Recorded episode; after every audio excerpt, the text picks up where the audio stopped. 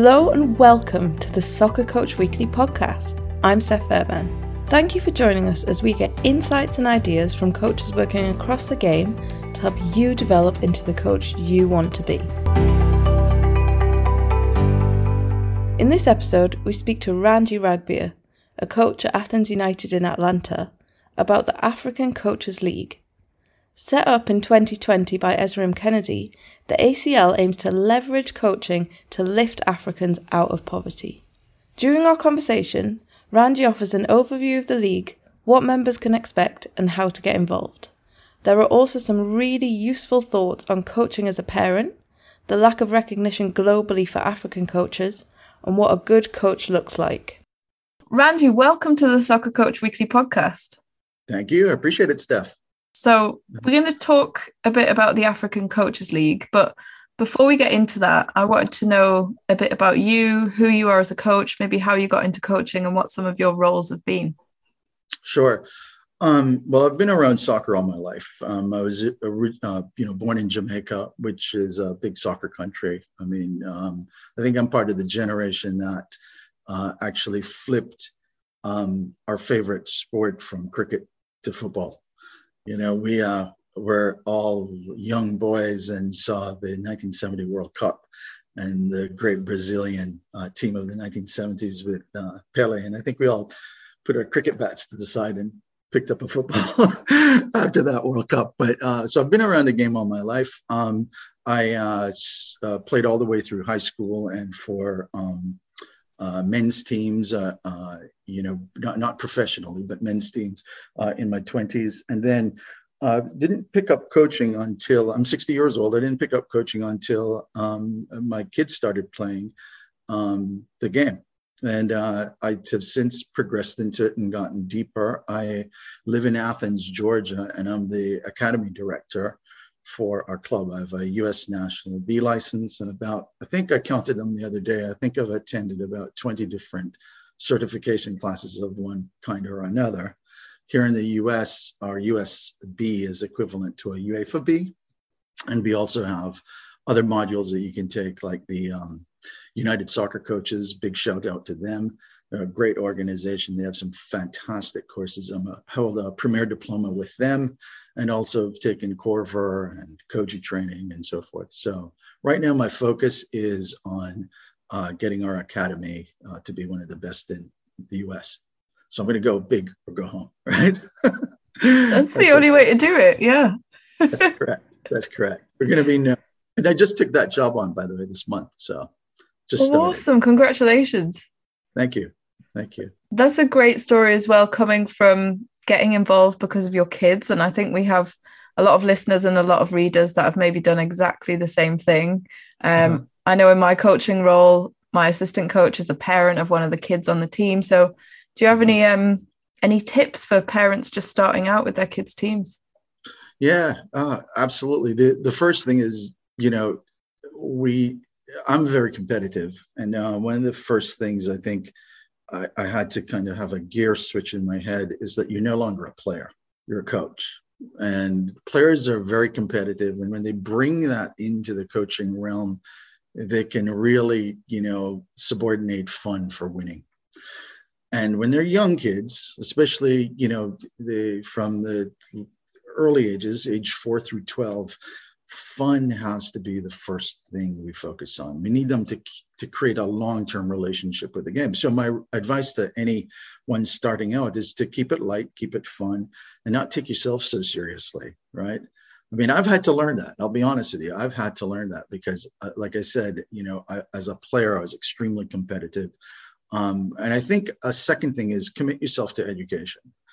So the more you can learn from any source, and that's you know when we talk about the african coaches league i'll get into that a little bit. But when you commit yourself to education you become a sponge for it.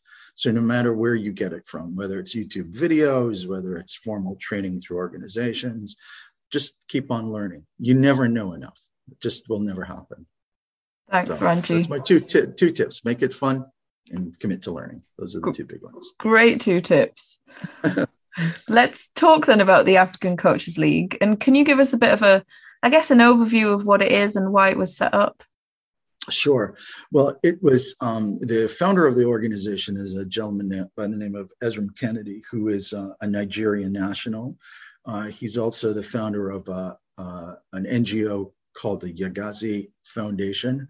Um, and, you know, I met him actually at a soccer coaching course in um, Orlando, in Florida. And we hit it off and we began to talk. And he, you know, got back to Nigeria. We kept in touch. And his big thing and his focus, even with the Yagazi Foundation, was to try to use football as a tool to help Africans lift themselves from poverty. And he quickly recognized as a coach himself that a linchpin in this whole thing is the coach. If football is a sport, right? And then you have organizations, whether they're clubs or whatever. But the thing that keeps the glue that keeps it all together is the coach. So that was the driving force behind the ACL. Um, and, you know, very quickly, we've grown to over 1,500 members globally um, including several national team coaches. I, um, one of our patrons is Vin Blaine, and he's the national team head coach for the Jamaica national team. So we've got quite a few, you know, but the whole impetus is leverage football to get coaches to leverage football to help lift Africans, both in Africa and in the diaspora, out of poverty. That's the key. That's our mission. So in terms of your membership, you know, you've just mentioned someone there at the at the top level of the game. Have they have you got people kind of all the way down to just starting out as well? 100%. Absolutely. We've got um, uh, coaches who are just beginning their journey in their uh, teens, uh, up to, you know, uh, seasoned old uh, goats like myself, um, as well as, um, you know, at every level. We've got um, uh, youth coaches, we've got um, university coaches, we have um, professional team coaches, we've got ad- adult amateur coaches. It runs the gamut. Um, and, and one of our big focal points actually is also to bring education to the um, members.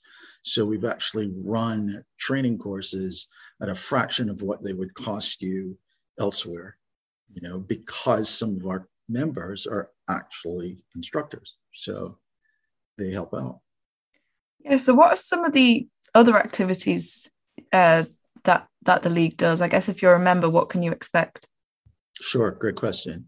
So, um, one uh, again, you know, we're just starting, but the main things you should expect is first of all, um, support and camaraderie. We um, all um, support one another. We have a, uh, several actually WhatsApp groups where members post questions and ask for feedback. Uh, they post videos of what they've done, ask for feedback.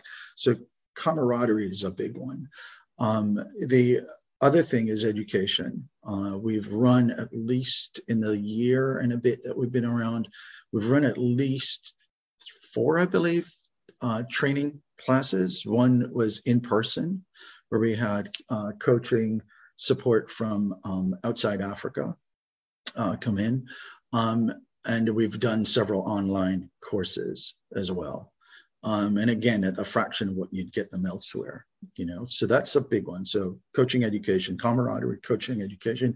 Another big uh, thing is um, the organization, like I said, is focused on help lev- leveraging coaching to lift Africans out of poverty. And the Yagazi Foundation has uh, an inaugural camp that they did with the support of Kellogg's, Coca Cola, the um, Brazilian consulate uh, in Lagos called the Yes Camp.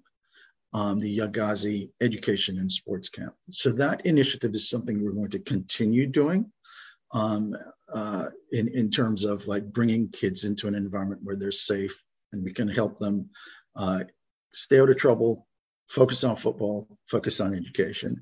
And then the last thing that, you know, we're kind of going to ask coaches, especially ones in developed uh, countries like uh, the ones in Europe, um, you know, the UK, the US, Canada, we would like them to also help out and contribute. My club, we did a fundraiser here um, where we did a kits donation. So we collected kits and sent them to Africa um, for kids who just didn't have them. And it was and it was great because we could see the um, Athens United logo on kids all the way in Africa. So yeah, so that that's those are the main things. Uh, education though is probably the biggest, and support is the second one. Mm-hmm. Okay, so let's mm-hmm. I guess let's delve into some of those a bit more. So in terms of support, is does that kind of take the form of mentorship? Do you look at maybe some of your coaches where they want to go and maybe match them up with other coaches? Right. So we're still early, right? And we have a global audience, right? So that we don't really have anything quite formally put together yet, although that has been discussed. Um, the challenge, immediate challenge right now, actually, is to get the infrastructure in place so the organization can grow. So some of the initiatives that we're working on include, you know, uh, bolstering our website and raising funds to keep that going, uh, including having an online forum, which and, and, educational materials available to members. So when you speak of me- mentorship, uh, we certainly are expecting um, coaches who are uh, in a local area to work with one another and be part of that organiz- uh, organizational mindset. But there's nothing that prevents um, a member. I've been um, contacted by members in Africa, even though I live in the US, to take uh, a look at um, some of their lesson plans and what some of their curriculum um, uh, components look like. So absolutely, we're wide open to any form. In the digital age, you've got so many options. So we shouldn't limit ourselves to local, but where it exists, it should uh, be leveraged. Yes, then if we look at the African Coaches League, this may also be a, a tough question. If if the league had to define what they saw as a good coach, um, or some of the principles of a good coach, what might they be? Oh, that's a great question. And again, I think I think I can speak for the ACL, although we have not, as an organization, defined that concept. I'm going to write that down if you don't mind. That's something we should do. You know, what makes a good coach? Um, I think it's not indif- dissimilar to what would make a good coach anywhere, right? Um, and again, we have to be careful because coaching a national team versus coaching, you know, uh, a group of 10 year olds is not the same. You don't have the same objectives, but there are definitely uh, characteristics and attributes you want from your coach. So the first thing a coach has to do, and I think we would um, uh, try to encourage is uh, leadership, right? So the, the coach has to recognize that he's leading the team and he's leading the player. So players might require different players, I should say, require different um, relationships. One might you might be able to use a command style with one you have to, another you may have to be more nurturing with. So a coach's ability to lead the team, lead the player. Obviously, uh, the characteristics have to be that they have to be students of the game. They have to understand um, that coaching games and coaching practices require um, a depth of knowledge which is bottomless. It just never ends. The game will n- never stop changing. I looked in a book the other day and I saw a formation, and I had to do a double take because it was uh, it was I actually cracked the book open and I looked in the middle of it, and it showed a formation which is a two three five from 1953, I believe it was. or it could have been older. It could have been in the 40s but two defenders, five attackers. That's how the game was played 60, 70 years ago. You'd never think of that today, right? So they have to be students of the game. They have to adapt um, uh, to the game. So I think, yeah, definitely leadership become students of the game. I think a third is that depending on where they are, if they're a professional even, they are community ambassadors. You know, a coach is not just someone who focuses on his group of 18 or 24. He or she has to recognize that you're a member of a community, even if you're coaching, you know, six year olds, seven year olds, eight year olds. You, you're trying to cultivate and leverage football to create better citizens.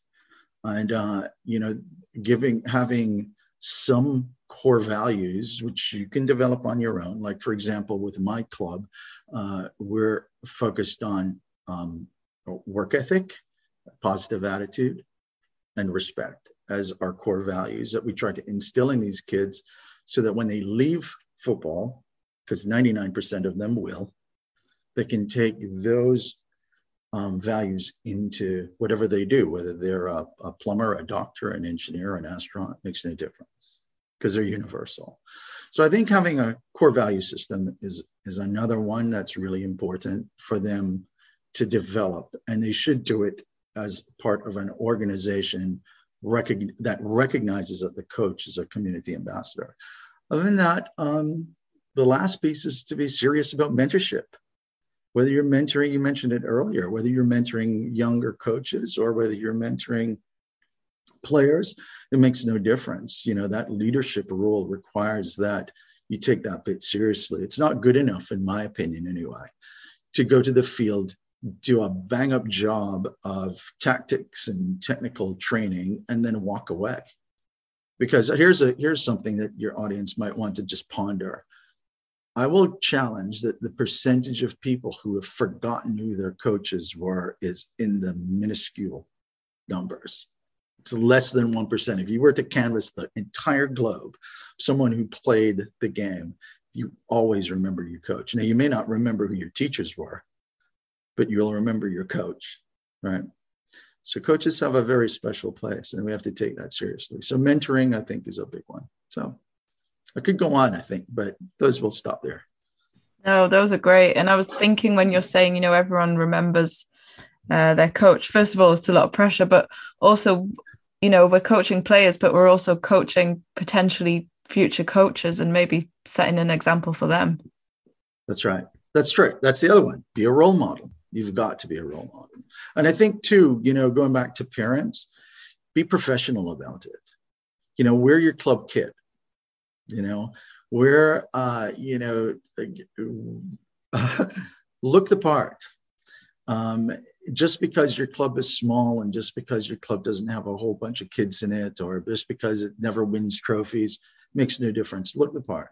Be a role model. Act professionally and uh, and in your appearance and in the way in which you relate to the kids and to their to the people around you. Be a professional, and that goes for any level of coach. I don't care if you're coaching three year olds. Be professional.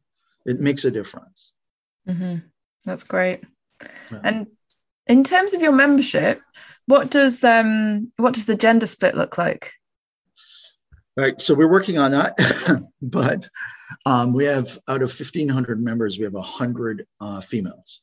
So we're still, uh, you know, working on that. And um, our founder, um, Esrim, actually ha- had, um, he was uh, invited to speak at um, a forum in Canada for female Black coaches in Canada.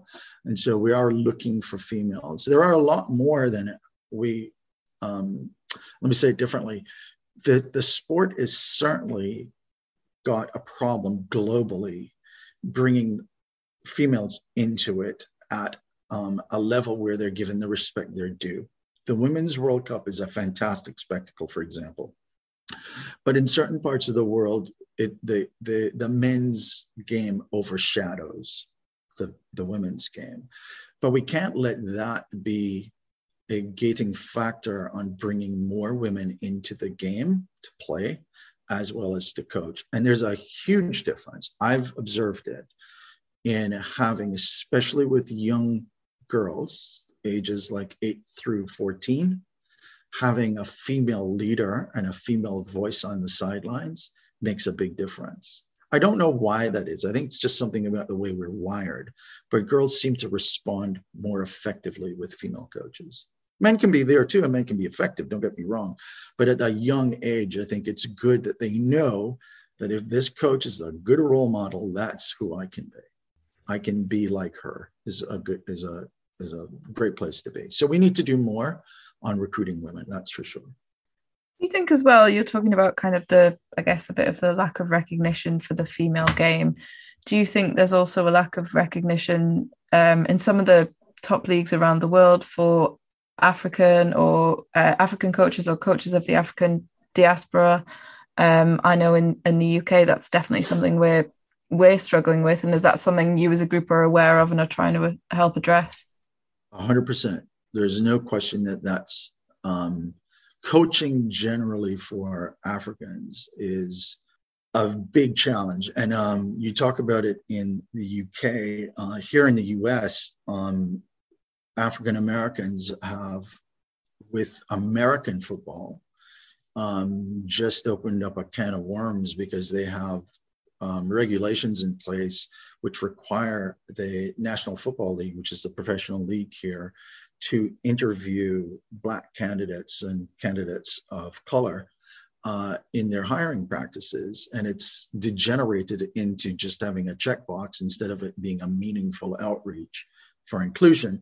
I think Africans have that challenge globally. It's a big problem. Um, but I, it, you know, my dad always said, you know, pick it up and give them a reason to pick you, right? So I think we have to do burn the candle at both ends. So, you know, being focused on education within the ACL, I think is a major um, uh, component of why we might overcome that. Because our reason to pick will be proving that everyone, no matter where they're from, can aspire to and reach the top level. And they shouldn't be limited by their gender or their race. That's just awful that we have to even talk about it. So, if there's someone you know that's listening to this or reading this that wants to get involved with the African Coaches League, how, how do they go about doing that? Okay, so we do have a website, uh, AfricanCoachesLeague.org, and you click join. That's the main thing. Awesome. Thank you, Ranji. It's been brilliant to have you on the podcast. Well, thank you for inviting us. And I think one thing that I'd ask that um, your audience think about, you know, is if they do uh, have an interest, you don't have to be African to be part of the um, our group. We do have um, a kind of sister organization called Friends of uh, the ACL, uh, so you can actually um, join as a friend. So we do have members from everywhere who are uh, contributing. Anyone who's interested in our mission, which is to leverage coaching to help lift Africans out of poverty, please don't be afraid. You're welcome. We want you. I mean, I'm of a mixed heritage. You know, um, the the the world is a much smaller place and it's way too big at the same time for us to exclude anyone. Brilliant. So I'm hoping you're I'm hoping you're going to join, Steph. I was going to say it off air, but I'll say it on air, so I'm held accountable. I'm absolutely going to join. Thank you for the invite. Thank you, Steph. All right. that was the voice of Ranji Ragbir. Thanks to Ranji for his time and for sharing the work of the African Coaches League with us. I can confirm I kept my promise and am now a member of the Friends of the ACL group. Thanks to you for listening to the Soccer Coach Weekly podcast. For more from us, join us again next week or visit soccercoachweekly.net for practice plans, advice, interviews, and much more. I'm Steph Fairbairn. See you again soon.